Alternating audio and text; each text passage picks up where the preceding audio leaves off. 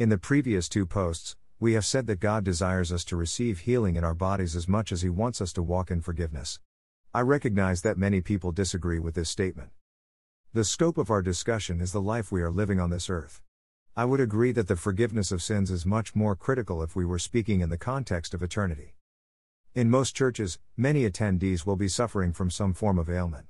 From this, we see that it is possible to be a Christian and still be sick.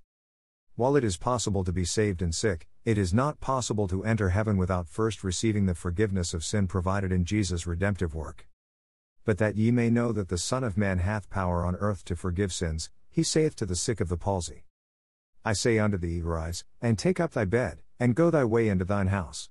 Mark 2 10 11. Jesus used the gifts of healing and miracles to draw people to himself and validate his teachings.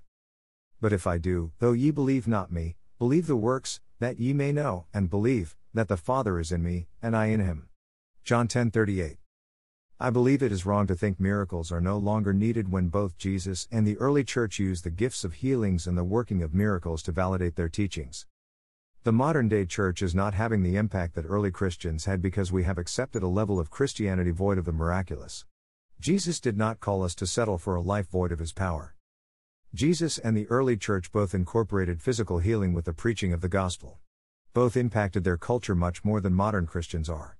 In a sense, we expect people to believe we serve a good God without providing proof to show his goodness. We would see similar crowds as Jesus and the early church if we were preaching the same message they preached with accompanying signs and wonders. There are very few churches today with such large crowds that people need to climb on the roof and dig a hole to get the sick into the auditorium.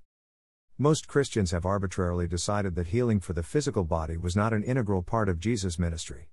Our message focuses on eternal issues like salvation, but we are not demonstrating the power of God as the first century disciples did. We need to change this. And they went forth, and preached everywhere, the Lord working with them, and confirming the word with signs following. Amen. Mark 16 16. God confirms the preaching of his word with the miraculous.